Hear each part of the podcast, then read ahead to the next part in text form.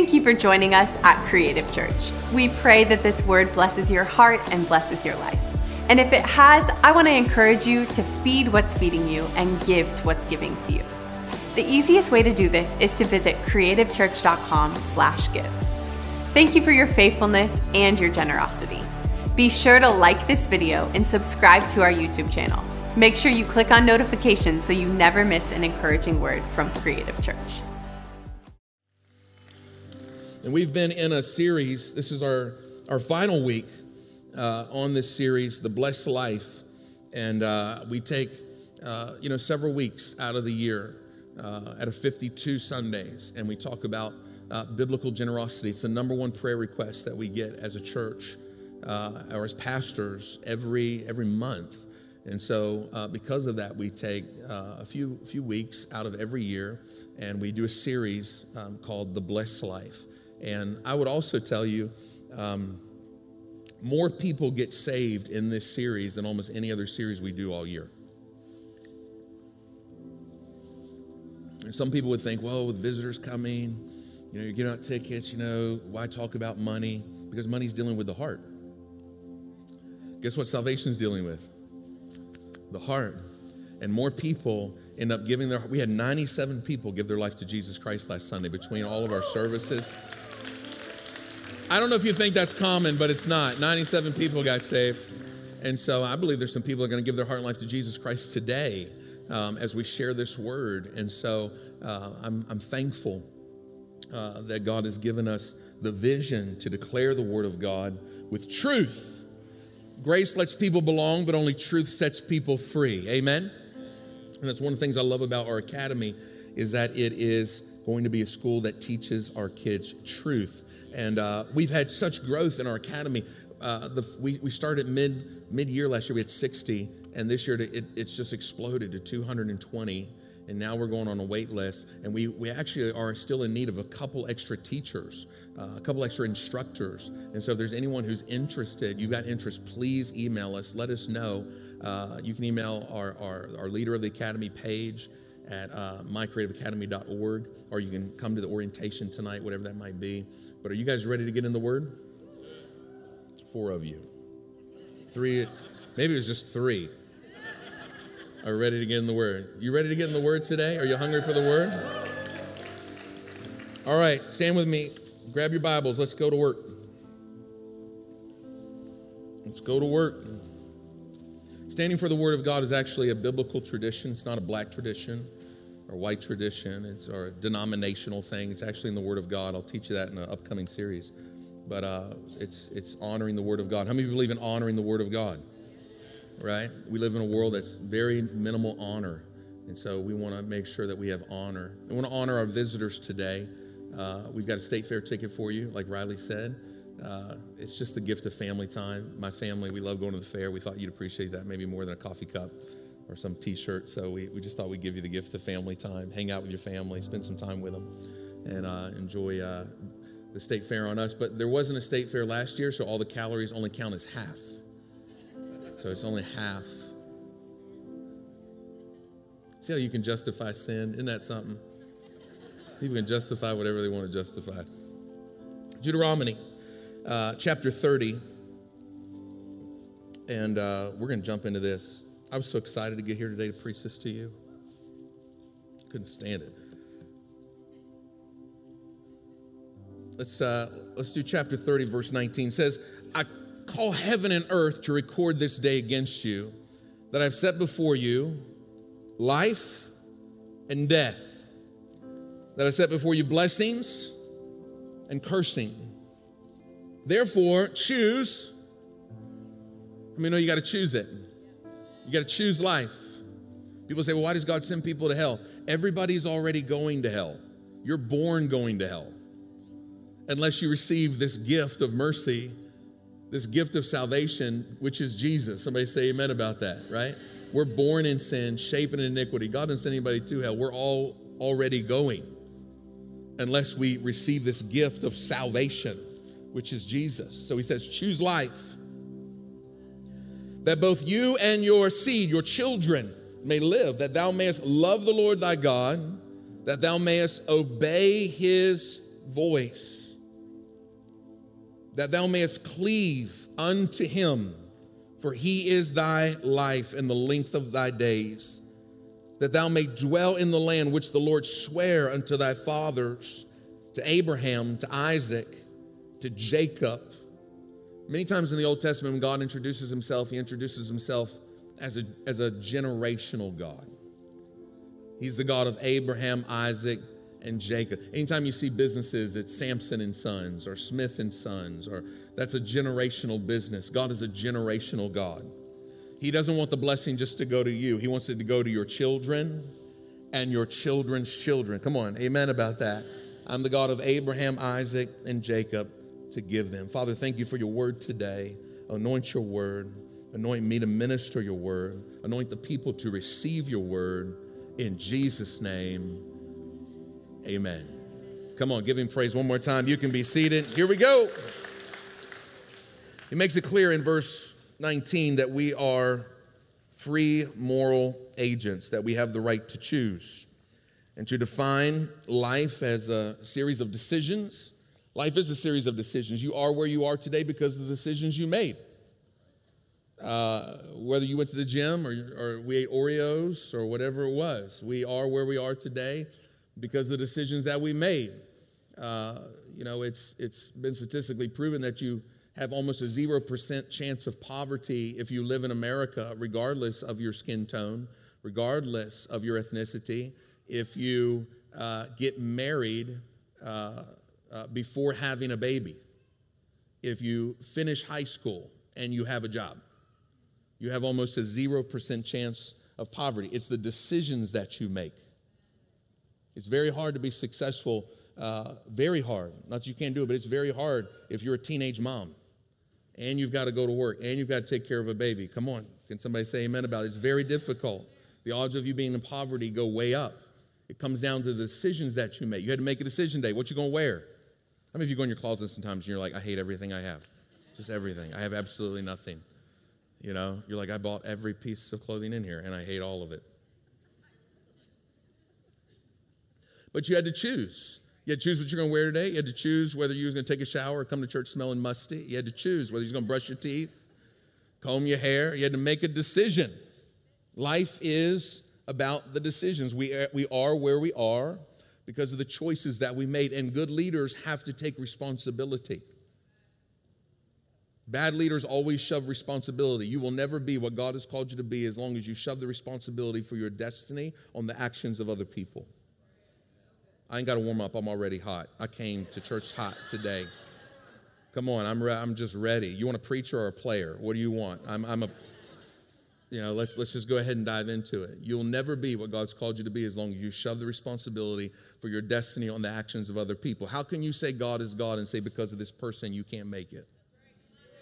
as if any person or, or, or, or country or, or politician or anybody had the authority to stop God's plan for your life. You are never at the mercy of people, you are always at the mercy of God. And that's why you cannot violate his principles because your life and your finances and your family and your children and your health are literally in his hands. He's got the whole world. Yeah, y'all know it. See?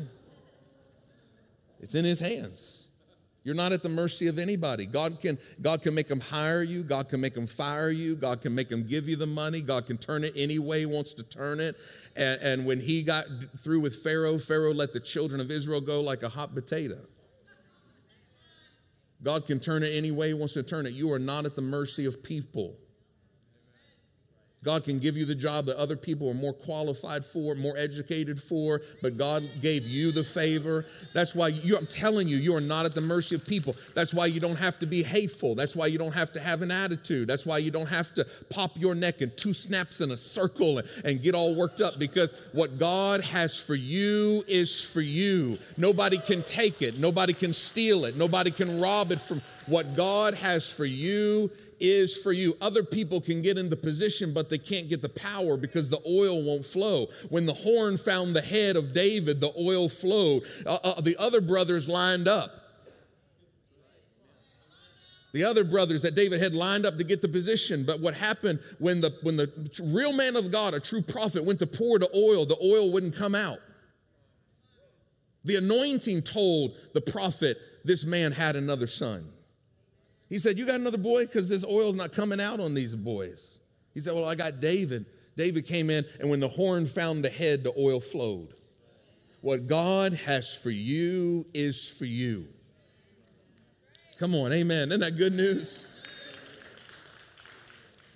He says, I place this before you. You're a free moral agent. He says, I place it before you life and death, blessing and cursing, prosperity and poverty. I place this before you. I place before you the kingdom of God and the kingdom of this world. And you're going to have to make a choice. And in verse 20, he says that, that you may love the Lord your God, that you may obey, everybody say obey, that you may obey his voice because when you are obedient, you demonstrate love. The Bible says obedience is better than sacrifice. John 14, 15, the Bible says that if you keep my commandments, those are the ones who love me. We can't say you love God and not keep his commandments. We live in a world where it's just love, love, love, love, love. God is love. Everything's love. I can do whatever I want because it's love. I can do whatever I want, be whatever I want because it's love. It's love. I can sin and not have to obey the scriptures because it's love. It's love. That's not what the Bible says. John 14, 15, the Bible says, If you keep my commandments, those are the ones who love me. When the Bible declares God is love, it says it one time in the whole Bible. You know how many times it says God is holy? Over 400 times. How many people you hear talking about God is holy? The angels around the throne don't say love, love, love. They say holy, holy, holy is the Lord God Almighty who was and is and is to come. It's the Father, the Son, and the Holy Spirit, not the Spirit. And the Holy Spirit is not going to dwell in an unclean vessel and all these churches that want to talk about LGBTQ, they want to talk about live however life you want to live. They do not speak in tongues. They do not prophesy. They do not have the gifts of the Spirit flowing in those churches because the Holy Spirit will not dwell. It ain't the Father, the Son, and the Spirit. It's the Father, the Son, and the Holy Spirit. And you ain't going to legislate the Holy Spirit. You can't command him to flow and heal and deliver and set free. And I don't want to know if you have in church and you say, Well, Jesus, love me. Is there signs? Is there fruit? Is there a witness? Do you have a form of godliness, but you deny the power thereof? Is the Holy Spirit flowing and operating in those churches? Are people being healed and delivered and set free by the power of the Holy Spirit? Are those churches just doing church, living the life however they want to live, and then say it, God is love? Oh, Jesus. Now look, I, we, either got to, we either got to work out today or feel good. Which one you want? We can't be at the gym and work out and not it not hurt if you go to the gym and it don't work, you're not at the gym. You're at the restaurant. Come on. How many people ever work out with somebody? When I work out with DaVinci, professional trainer, I'm, I'm, I can not move the next day. Everything in me hurt. Anybody know what I'm talking about? People come to church, they want everything to feel good. Make me feel, don't offend me, don't hurt me, don't say anything that challenges me, but they want to grow. You want to grow or you want church to feel good? You, you can't have it both ways. We can't, you can't have a trainer and say, hey, I want to work out really hard and have a six pack, but I don't ever want to hurt. I don't ever want this to feel uncomfortable. How many people know you're never gonna, you're never gonna grow? So, so when you come to church and you say, No, I, I want to grow today, I want the word of God, I want that, but oh, that made me feel uncomfortable, or oh, that hurt my feelings, or oh, that, that was offensive. Yeah, that's, that's the word. Jesus said the word is offensive. He actually said it's sharper than any two edged sword. He didn't say it, the lazy boy didn't make the word. Amen? So the Bible says, if you keep my commandments, those are the ones who love me. So tithing is the master key to getting the blessing. The blessing is not the car. The blessing is not the house. The blessing is not the money. Those are the results of the blessing. Though that's the fruit, but what we're after is the root. See, you want the root, not just the fruit, because fruit spoils. Every so often, you got to get a new car. You got to get new new clothes. You got to get more food. Come on, you understand what I'm saying? Like, so you don't just want, the blessing. You want the you, you don't want the fruit of the blessing. You want the blessing. And it's an, it's the anointing of God that allows you uh, to do above your natural ability and have success in every area. That's the anointing of the Holy Spirit. And there are two systems operating there's a system of this world, and then there's God's system, the kingdom system, and you're going to have to choose which one you're going to operate in. And, and the world system is based in selfishness, uh, it operates by fear, and, and Satan is the God of that system. The world system operates by fear. Even their love is operated in fear. Love me, accept me, have compassion for me, or we will attack you, we will cancel you, and the mob will riot outside your door. And so their love is rooted in fear. It's called imperfect love. But our love is not imperfect, it is agape love, it's perfect love, which casts out all fear. Come on. The Bible says that perfect love casts out all fear. The world wants you to love them by imperfect love, and if you don't love their lifestyle, they will attack you. That's called imperfect love, and they operate and control by fear and manipulation. So, all the major companies in America have to endorse whatever they want to endorse because they will cancel them, and so they endorse them out of fear. Oh, Jesus. But we do not, we do not operate in, out, of, out of fear. We do not operate, operate out of imperfect love. We operate out of perfect love because perfect love casts out all fear. Praise the Lord. So you got to know your Bible. You got to know the Word, not just your feelings. Some of y'all know your feelings more than you know the Word. But it doesn't say the just shall live by feeling, it says the just shall live by and walk by faith. The world system does not line up with the Word of God. The world system has a set of norms and values.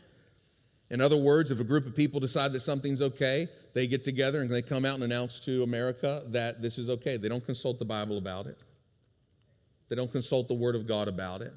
They don't look to the scriptures. They don't pray about it. They don't ask the Holy Spirit for interpretation. If a group of people in our world get together and decide that something's okay, they come out and tell you that it's okay. That's how the world's going to operate. There was a time that those same people said slavery was okay. There was the same time in our world where people got together and came, came out and said it's okay to kill Jews. My entire last name is made up because of a group of people got together and said it's okay to kill Jews. My grandfather, my real last name is Brazos. But my grandfather was a Jew that left to escape the Nazis in World War II, joined the British Air Force in the Bahamas, married my grandmother, who was a black Bahamian, and changed the name to Brozazog. It's a made up name, it's a fictitious name. You Google it, I know everybody with that name. I'm the only one you'll ever meet. But there was a group of people who decided it's okay to kill Jews legally round them up, put them in concentration camps. So just because a group of people decide something's okay does not mean it's okay. Did you hear what I said? And that's how the world is going to operate.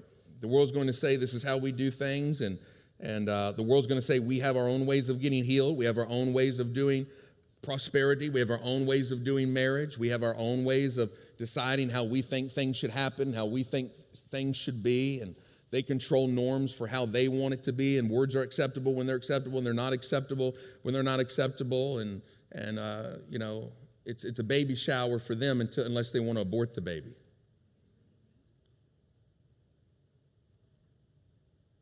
There's been over 9,000 babies aborted in Minnesota this year alone over 9,000. 7,000 of them were Planned Parenthood. In, in, in Minnesota, murders. You don't have to say amen. I will speak for, for, for babies. if you're scared. I will speak for babies. I'm not ashamed to speak up for babies.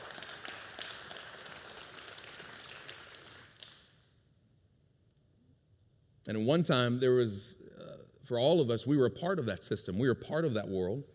But there was one day that we got born again. We got saved.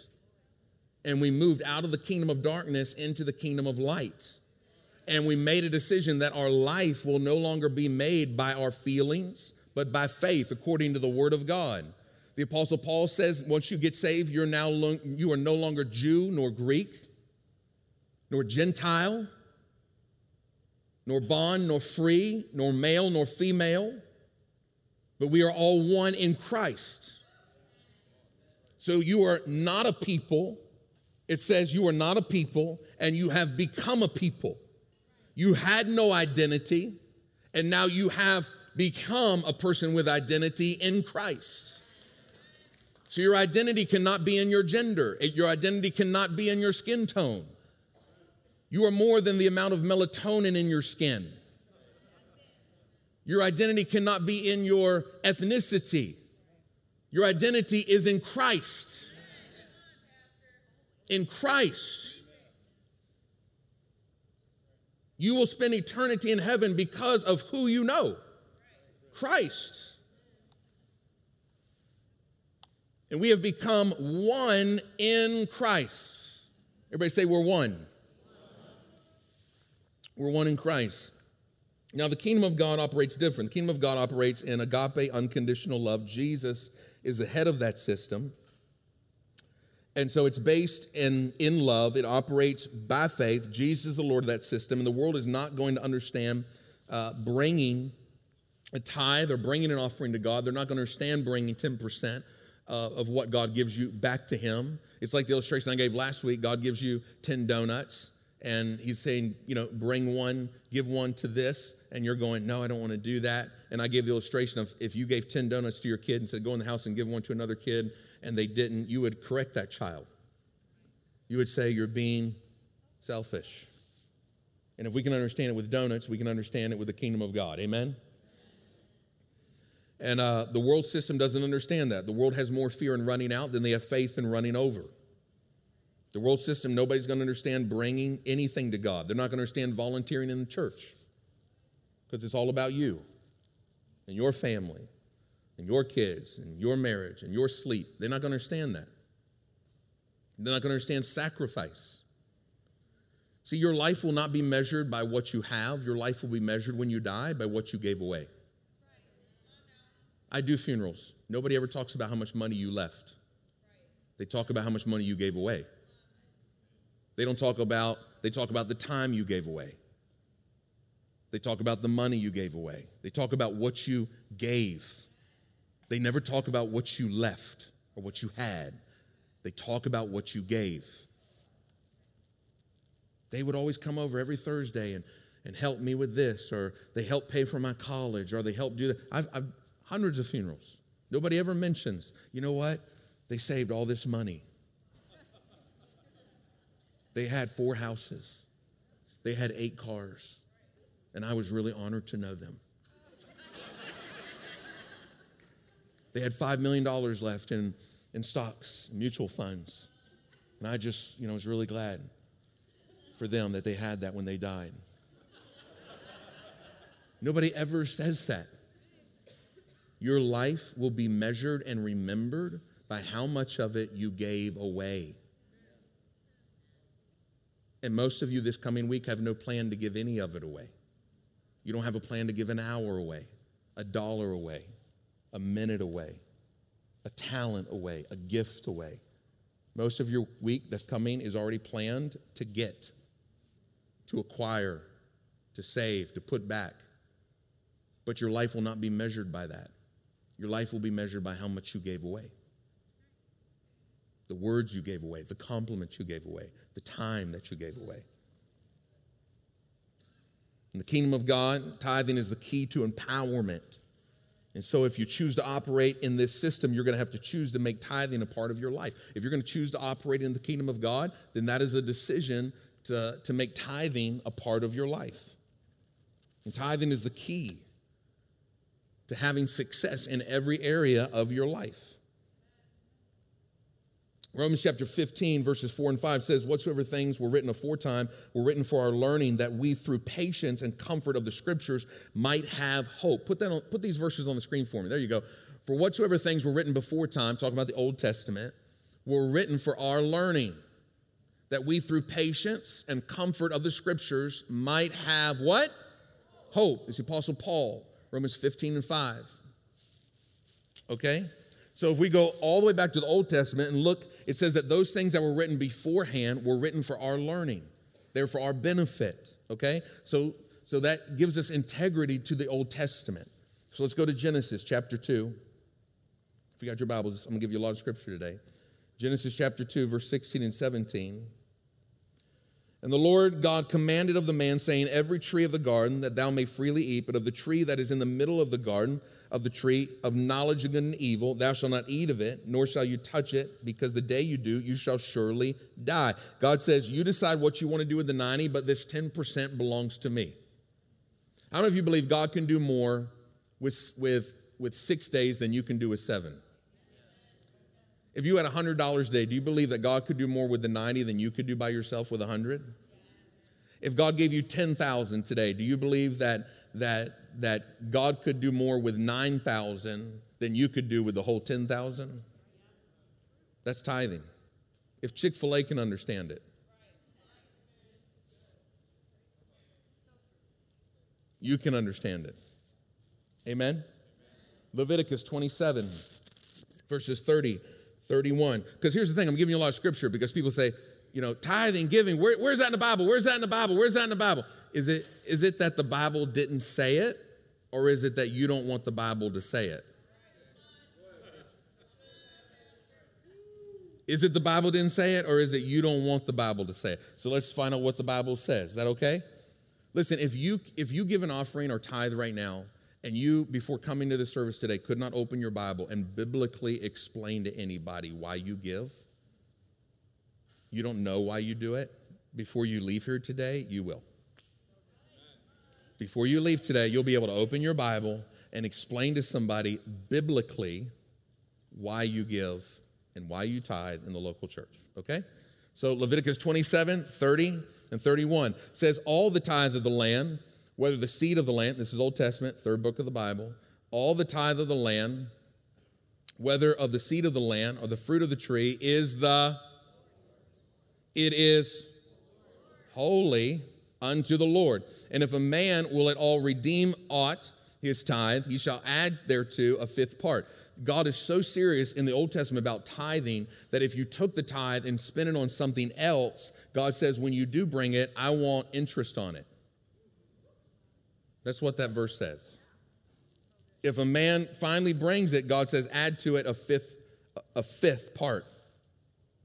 Add 15% to it thereof. He wants interest. Now, this is Old Testament. We're not under that. But what did the Bible teach us? And Paul said everything in the Old Testament is for our learning and for our understanding. Does that make sense to you? So, what we're seeing here is the character and nature of God about how serious God was about tithing in the Bible. Amen? Okay, so I've taught you, I've taught you in Leviticus that if somebody used the tithe on something else, finally brought it, God said he wanted interest on it, okay? Um, let's keep on reading. It says, And if a man will at all redeem aught of his tithe, he shall add thereto a fifth part thereof. And concerning the tithe of the herd, the flock, and whatsoever pass, passes under the rod, a tenth, everybody say a tenth, or a tithe, shall be what? Holy unto the Lord means set apart, set aside, like a holy cup or a holy grail. You don't use it for anything, it's holy. So nine sheep go under the rod, tenth one's God. Nine goats go under the rod, tenth one's God's. Nine cows go under the rod, tenth one's God. This is how they did in the Old Testament. The tenth one always, amen? The first one always belonged to God. Out of all the ten, the first one belonged to God. Now let's go to Genesis 14. Genesis 14, we see Abram bringing the tithe to the priest Melchizedek. He just got through winning the battle. He went to rescue his nephew Lot. In the Bible days, whoever won the battle got the spoils. Okay? Now let's read it Genesis 14 and 18. This is Old Testament. Genesis, you with me? It's the very first book of the Bible. If you can't find Genesis, come to, come to the altar. All right, Genesis 14. And Melchizedek, king of Salem, brought forth bread and wine, and he was the priest of the Most High God, and he blessed him and said, Blessed be Abram of the Most High God, possessor of heaven and earth, and blessed be uh, the Most High God, which hath delivered thine enemies into thine hands, and he gave him tithes of what? Of all. And the king of Sodom said unto Abram, Give me a person, give me persons, and take the goods for thyself. And Abram said in the king of Salem, I will not lift up mine hand unto the Lord, the Most High God, possessor of heaven and earth, and I will not take a thread, even a shoe latchet. I will not take anything, lest thou say, You made Abram rich. He said, I don't want man to bless me, I want God to bless me. Because how many people know when people bless you, you owe them the rest of your life? But if God blesses you, you have no one to thank but the Lord. Oh, I'm going to say that again. When God blesses you, you have no one to thank but the Lord. Amen? He says, I'm no longer depending on the world system to bless me, I'm depending on God to bless me. I want the blessing, not just the money. I want the blessing. Now let's look at um, Hebrews 6:20. It says Jesus is made a high priest after the order of who? Melchizedek. Hebrews 7. Let's go to Hebrews 7, 1 through 7. It says that this Melchizedek was king of the city of Salem and also the priest of God's Most High. When Abraham was returning home after winning the battle, we just talked about against the kings, Melchizedek met him and blessed him. Then Abram took a tithe of all he had captured in the battle and gave it to Melchizedek. The name Melchizedek means king of what? King of justice, not social justice, not animal justice, not this justice and that justice. The king of what? Justice. And the king of Salem means king of. There is no record of his father or mother or any of his ancestors, no beginning or end of his life. He remains a priest forever, resembling the Son of God. This is called a Christophany in the Old Testament. A Christophany is a theological term which is anytime Jesus appeared in the Old Testament, it is called a Christophany. The same thing when Jacob wrestled with the angel, that's a Christophany. He wrestled with Jesus. Melchizedek here is Jesus showing up in the Old Testament. That's why it says that he has no mother or father or any ancestors, no beginning or end of his life. He remains a priest forever, resembling the Son of God. Does that make sense to you? So in the Old Testament, this is before the law. How many of you ever heard that tithing's under the law? Raise your hand if you ever heard that. Tithing's under the law. This is pre law.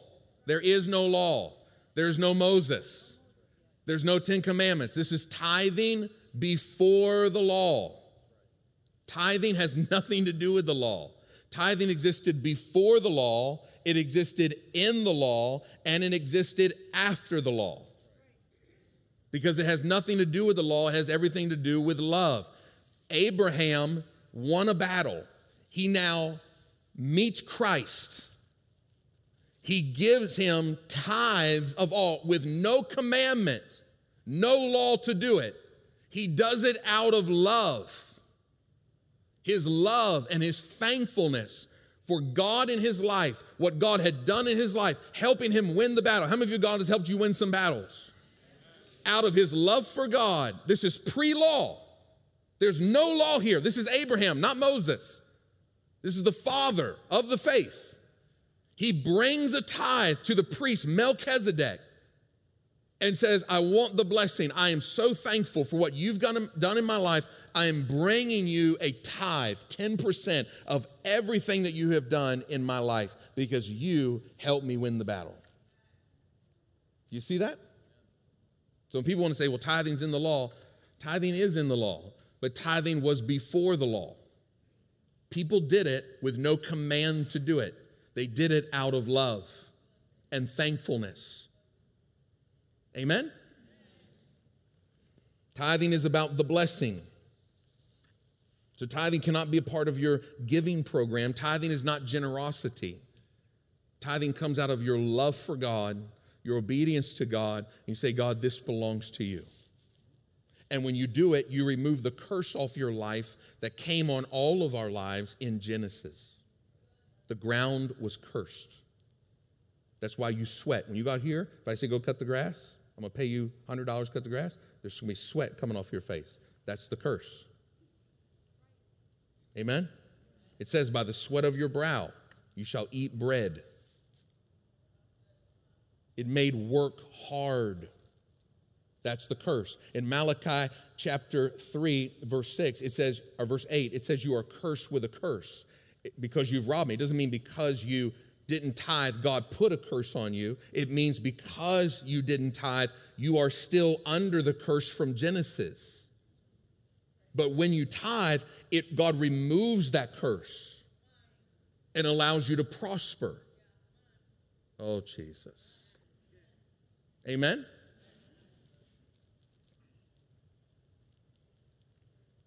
You can't say, well, we're not, we're not, that, that's why there's still pain in childbearing. That's why there's still funerals.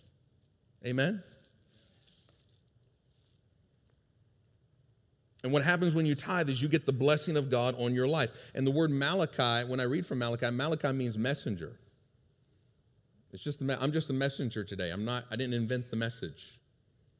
I'm the messenger. Amen?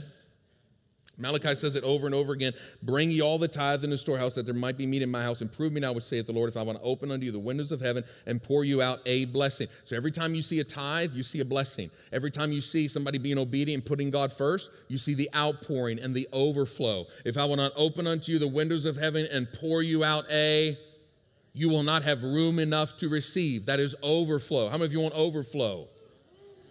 See, work Work can make your life full, but only God can make your life overflow.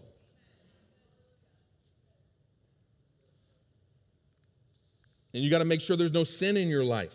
Put God first in this area of your life. This is pre law. All right, let's do another one. Genesis 28. Come on, at the gym, another rep. Let's go. Get it up, get it up, get it up. Genesis 28.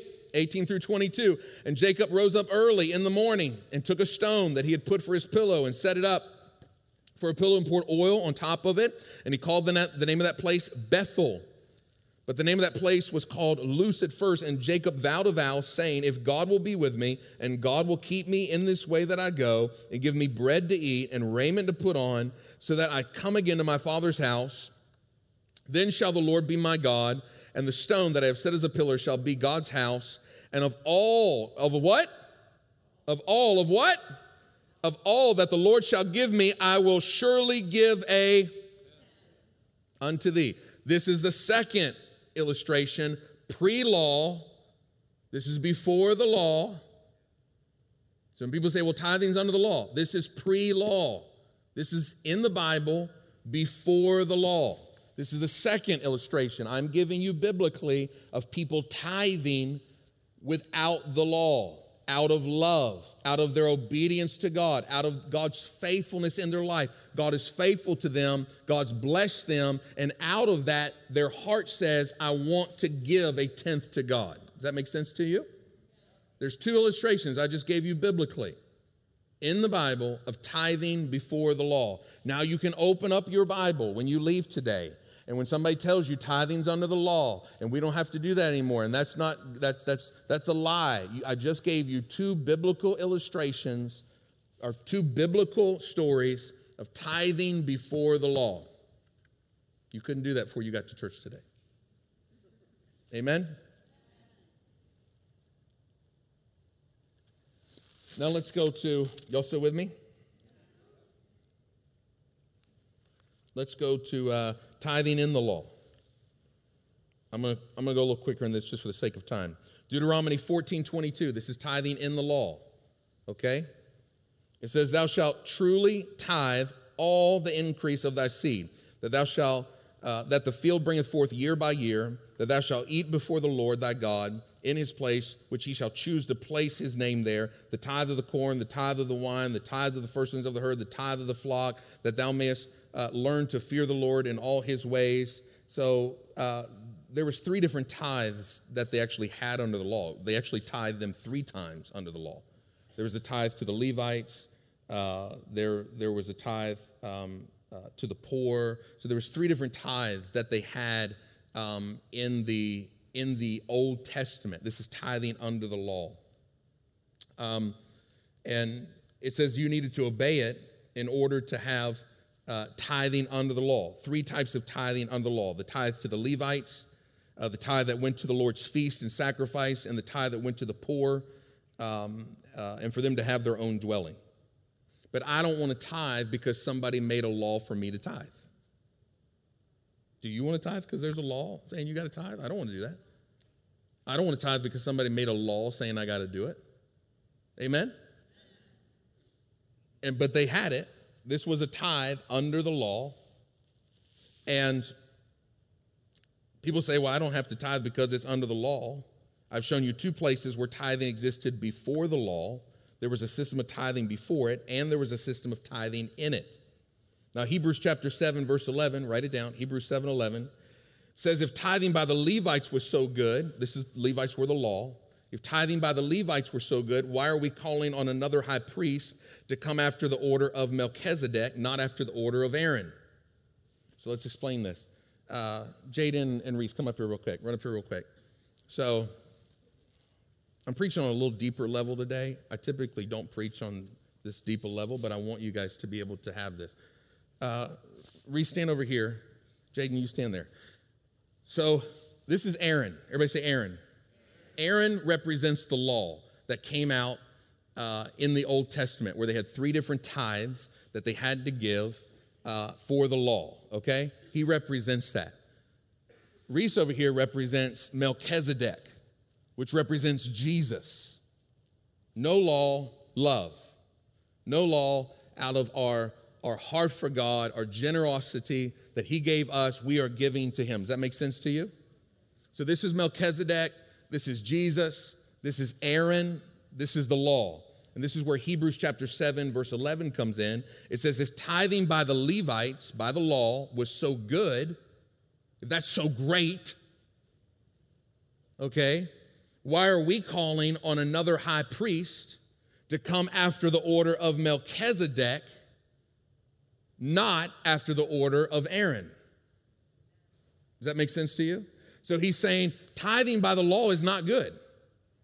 So we need a new high priest, which is Jesus, that we give to out of our love for God, our compassion to God, our generosity to God, not after the order of the law, not after the order of Aaron. Does that make sense? So Jesus was made a high priest under the order of Melchizedek. No law, no commandment, just love. Everybody say love. Now let's go to Matthew 22. You guys okay for a minute? Matthew 22, verse 34. But when the Pharisees heard, this is New Testament, when the Pharisees heard that he had put the Sadducees to silence, they gathered together. Then one of them, which was a lawyer, asked him a question, tempting him, saying, Master, which is the great commandment in the law? Jesus said unto him, Thou shalt Love the Lord thy God with all thy heart, soul, and strength, and thy mind. This is the first and greatest commandment. The second is like unto it. You shall love your neighbor as yourself. On these two laws hang what? All the laws and the prophets. So he says, What's the greatest law? So they had all these laws. So under Aaron, they had hundreds of laws. You gotta do this, and you gotta do this, and you gotta do this, and you gotta do this, and you gotta tithe for this, and you gotta tithe for this, and you gotta tithe for this, and you can't do this, and you can't do this, and you can't do this, and you can't. There was hundreds. And so they tried to trip up Jesus, saying, What's the greatest one out of all these hundreds? And Jesus said, The greatest one is love. Love the Lord your God and love your neighbor like you love yourself. And he says, On this law, the law of love, hangs all these laws. So imagine a curtain rod. Anybody ever heard that curtain rod? You know, when you don't have the money, you got to get the one that's, you know, you try to put the tension on it and then it falls down Anybody know what I'm talking about? You know, you got to, don't act like you don't know what I'm talking about. So imagine you got that curtain rod, and then imagine all the little hooks on it are all the laws. But that one rod is the rod of love. So if love comes down, all of them come down. If love stays, then they all stay. Does that make sense? So he says this law of love hangs all these laws. I can't explain no better. You got to go to another church if you want any better explanation.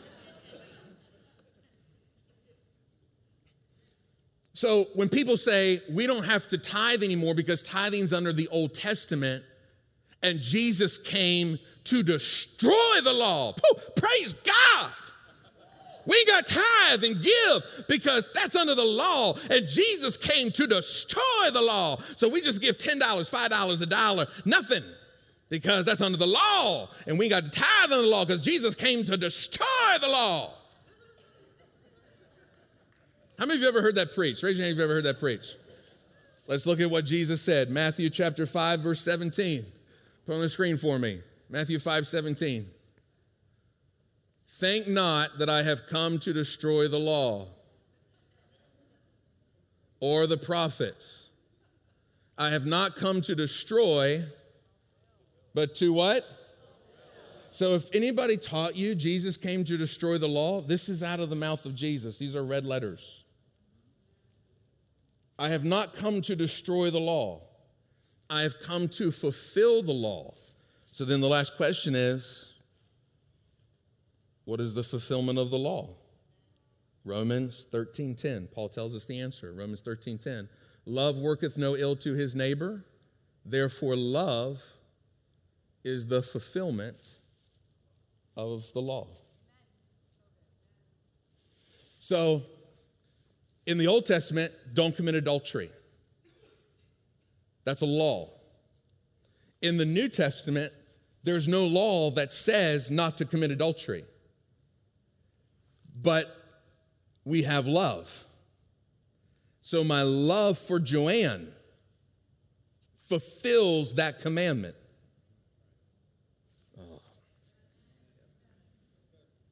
So the reason we don't commit adultery on our wives is not because there's a law that says we can't do it.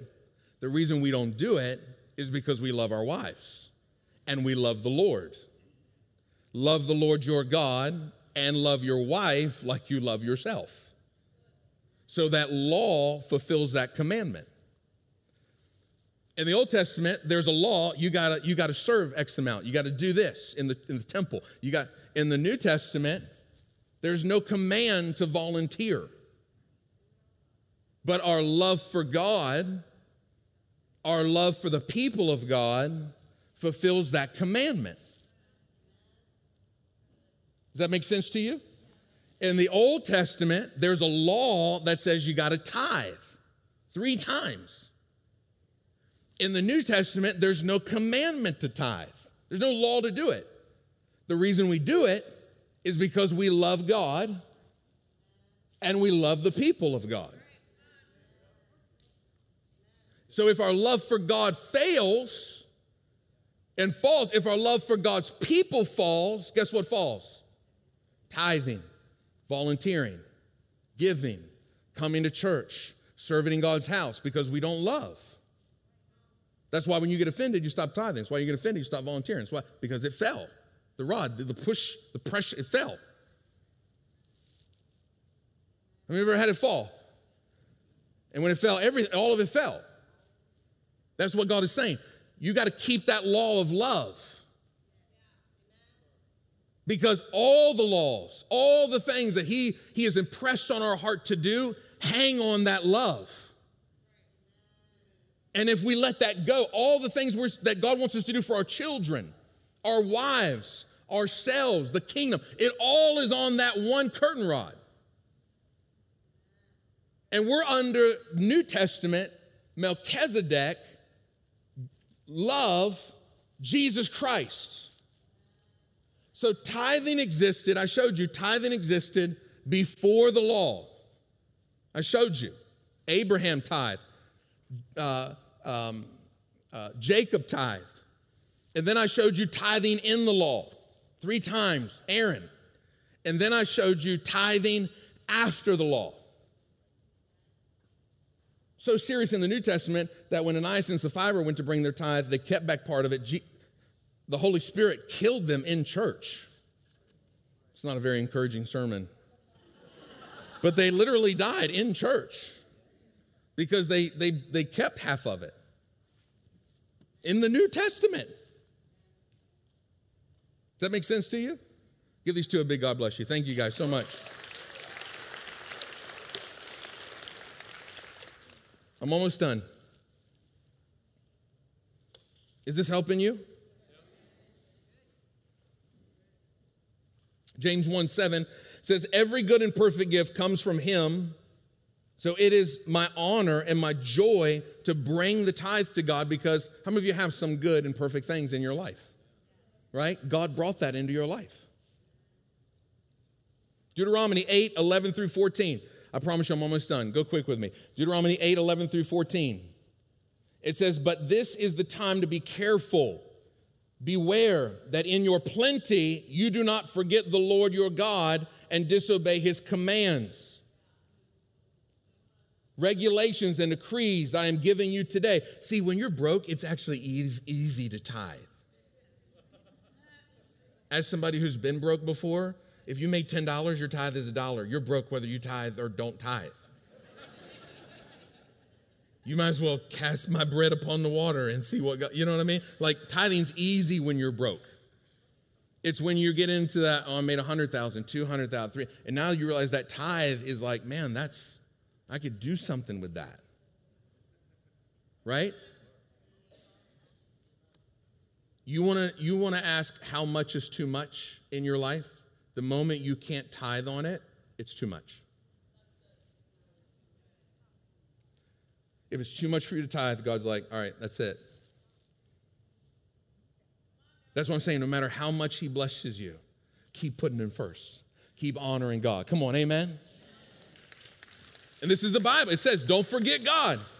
For when you have become full and prosperous, verse 12, put on the screen. When you have become full and prosperous and have uh, built fine homes to live in, and when your flocks and herds have become very large and your silver and your gold have multiplied, stock market, along with everything else, be careful. Do not become proud at that time and forget the Lord your God who rescued, who rescued you from slavery in the land of Egypt. How many of you, God's brought you out of slavery to sin and addiction and bondage and disgust? He saved you. You didn't save yourself, He saved you. Don't forget Him. Ecclesiastes 7 4. Ecclesiastes 7 4. A wise man thinks a lot about death. Not encouraging verse. A wise man thinks a lot about death, while a fool thinks only about having a good time. A wise man thinks, you know what, One, I'm not going to live forever. One day I'm, I'm going to go into eternity. And only what you do for God counts. If I do your funeral and you're laying there and everybody's coming by and everybody's saying, oh, you know, this, and they're, they're talking about what you gave away, all your stuff, everything, your house, your car, your jewelry, you leave it all. You leave it all. I'm there. I'm there. I'm looking at your flesh. And they close that lid for the last time and they put you six feet under. Only what you did for God counts. Your life is sealed, finished, done. Give an account. Give an account for your 20, 30, 50, 70 years. What did you do with what I gave you? What did you do with it? Give an account for your education. Give an account for your freedom. Give an account for the opportunities that you had. Give an account for the wealth that I gave you. What did you do with what I gave you? That's the question all of us are going to have to answer when we stand before God. What did you do with what I gave you? Luke 12, my last verse, Luke 12, 15 through 21. Then he said, Beware, guard against every kind of greed. Life is not measured by how much you own. You see it? Life is not measured by how much you own, life is measured by how much you give away. Then he told them a story. This is Jesus. This is your Savior speaking. He told them a story. A rich man had a fertile farm that produced fine crops. And he said to him, What should I do? I don't have room for all my crops. Then he said, I know. I will tear down my barns and build bigger ones. Then I'll have room enough to store all my wheat and other goods and sit back and say to myself, My friends, you have enough stored up away for years to come. Now take it easy, eat, drink, and be merry. Right? Isn't that what we say? Hey, I can't come to church this week. I got to work. I can't tithe right now. I love to tithe, but I'm trying to really get my business off the ground. I can't volunteer right now because I'm really trying to get my, I'm trying to get off the ground. I'm trying to do this. I'm trying to do this, trying to, trying to do this because I'm trying to get to this place one day where I can just sit back, eat, drink, be merry. Then I'm to serve God. Then I'm to be generous. Then I'm going to like really, I'm to really, you know, be the person God wants me to be. I got, I got an illustration for it. Come on out, uh, DaVinci and Jorge, wherever they are, uh, side stage. I'm getting my, my stage people to help me real quick. Come on out. Let's do this little illustration. So he says, let's read it again, verse 16. Then he said to them, A rich man had a fertile farm that produced what? Put it on the screen, verse 16, fine crops. And he said to himself, What should I do? I will, I don't have room for all my crops. Then he said, I know I will tear down my barns and build bigger ones. I'll tear down my barns and build bigger ones. So let's have Jorge. Where's Jorge? Put it up. You want to do it here? You want to do it here? That's fine. Let's do it. Let's do it here. Okay. So this is DaVinci's. Um, I came up with this last night, so I've never done this before. So we'll see how it goes. Um, you be the Lord. Okay. You, you're, you're, and this water is the blessing. How many of you know that water is in, in Scripture, throughout Scripture, is a sign of the blessing? So this is the blessing. You're the you're them. All right? You're the you're the child of God. Okay? And this is your life. Hold it up. This is your life, okay? You don't have to hold it up that. let's put it there, actually. Okay, so DaVinci, start pouring the blessing into his life. So DaVinci's gonna start, oh, jeez. Start pouring the blessing into his life a little more. So he's pouring the blessing into his life. Keep going. Okay, so now stop. So what, what's happening? What's happening? It's overflowing. It's overflowing. Okay, so you can stop for a minute. So it's overflowing. So this is what he has, and this is, we should have maybe rehearsed it or something. Um, so this is a blessing going in his life, and it's overflowing, right? See, this is what God wants. God wants overflow. God says, if you tithe, I will open the windows of heaven and pour you out a blessing you don't have room enough to receive. He doesn't have room enough to receive. Okay, so keep pouring the blessing. Keep pouring the blessing. Okay, you got to go get a bigger, you got to go get something else. So he's going to he's going to pour the blessing.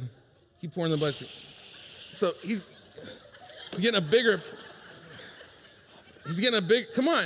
You got this is your blessing. Keep it. It's not mine. Okay, stop. Okay, so now he's got this blessing. You got to go get a bigger blessing. You got to. So this is God pouring out the blessing. Keep pouring it out. Okay. So take that blessing, put it, okay, keep going. Okay, so now he's getting he's getting blessing. He's getting blessing. Come on, you want more, don't you? Wants that blessing. Oh man, look at that blessing. Woo, that's a big blessing. I like big blessings and I cannot lie. All right, that's good. Now go, now go get it. Now see, the problem is, here's the problem. The problem is, God gave him, God had given him, keep going. God, see, now he's pouring that. See, poured in that. Don't lose the blessing. See, he's, see the, he, okay, so stop, stop for a minute. So here's what's happening. He, he had this, God, God bless him, and what God wanted was overflow.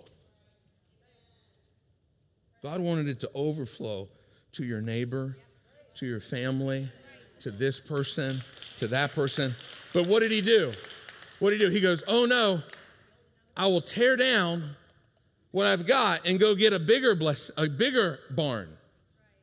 And then when that got full, he instead of God saying, "Okay, I've given you that now, will you let it overflow?" Nope. I'm gonna go. I'm gonna go get this. Right. So now he now now he's how old are you now? Thirty. Look, you forgot for a minute. So he's thirty, and now it's filling up, and then it's going to start to. God's like, "Well, hey, you're 30 now, and now you've got three homes, and now you got four cars, and I, will you let it overflow now?" No, I'm going to go back and get another barn. And then now you got now you got this, now you got that. Will, will you let it overflow now? Nope. I got to go back and get another. And come back and we spend our 20s, our 30s, our 40s, our 50s, our 60s, and no matter what, no matter how much God gives us, we keep we will not let it overflow. We won't let it overflow. And we keep going back to get more barns and more barns and more barns. And this is what Jesus says. Put verse 20 up. Put verse 20 up. Verse 20 on the screen. Jesus says, But God said unto him, You fool, you will die this very night. Tonight you're going to die. And then who will get everything you worked for? Who's going to who's going to what, who's going to do what are we going to do with it? Who's going to take the houses, the cars, the who's what are we going to do with it? And you had nothing in your life built on overflow for the kingdom to be a blessing to other people, to be a blessing to other uh, family members or, or, friends or people that you meet or organizations. You, you, you, you, you would not let it overflow in your life. God wants to be the God of overflow. He's not trying to just bless you, He's trying to bless those around you. Does that make sense? And so instead of allowing his blessing to overflow, he said, I'll tear down and go build something that will catch my overflow. Give these guys a big round of applause. Because greed, greed makes you tear down your own stuff. Greed makes you tear it down. He said, I will tear down. You can come play something for me. My band can come. I'm done. He said, I will tear down my own barns and build bigger ones. You'd be shocked. If you let greed get in your heart, you'll tear down your marriage. You'll tear down your children. You'll tear down your family. You'll tear down your health just to try to stop the overflow. Don't tear down things in your life just to keep the overflow. Let it overflow. Let God open unto you a window and pour out a blessing. You go, I don't have room enough to receive. Here, you take it. Here, let me give it to you. Here, let me bless you with it. Here, let me. But, but see, we, we don't do that. We have this spirit of greed and selfishness that says, I got to get more, I got to get more, I got to get more, I got to get more, I got to get more, I got to get more, I got to get more. Instead of having a heart of generosity. And there's no law to tithe. You can come to this church for years. Your family can be a part of it, your kids can be a part of it, your teenagers can come every Wednesday night. You can enjoy all the ministry and never give a penny and never volunteer, and I'll never send you one invoice. Never. Okay? Because the people who are tithing want you to be blessed, whether you tithe or not, you give or not, you, you serve or not. As a tither of this church, I want you to be blessed, whether you ever tithe or not. But I'm teaching this because God wants you to be a person of overflow. Does that make sense to you? You bring the tithe into the storehouse, your church, but all of this is overflow. That's the anointing, like the oil that came on Aaron's head. It ran off his beard onto his clothes and it just flowed. That, that's what God wants to do. He doesn't want to just get it to you, he wants to get it through you. And the world operates in a totally different system. Your success coaches, your finance coaches, they're not going to tell you this. They're going to say you need to get 30 bins and put it under the table so you catch all of that. Like that's what they're going to tell you because they're not operating under kingdom principle. As a believer, you don't operate under the world system, you operate under God's system. So now we're getting ready to leave. And when you leave today, you can open your Bible and explain to people tithing before the law, in the law, after the law, and to not focus on things, but to think about eternity. Did you get something out of this today? Come on, give God a big praise.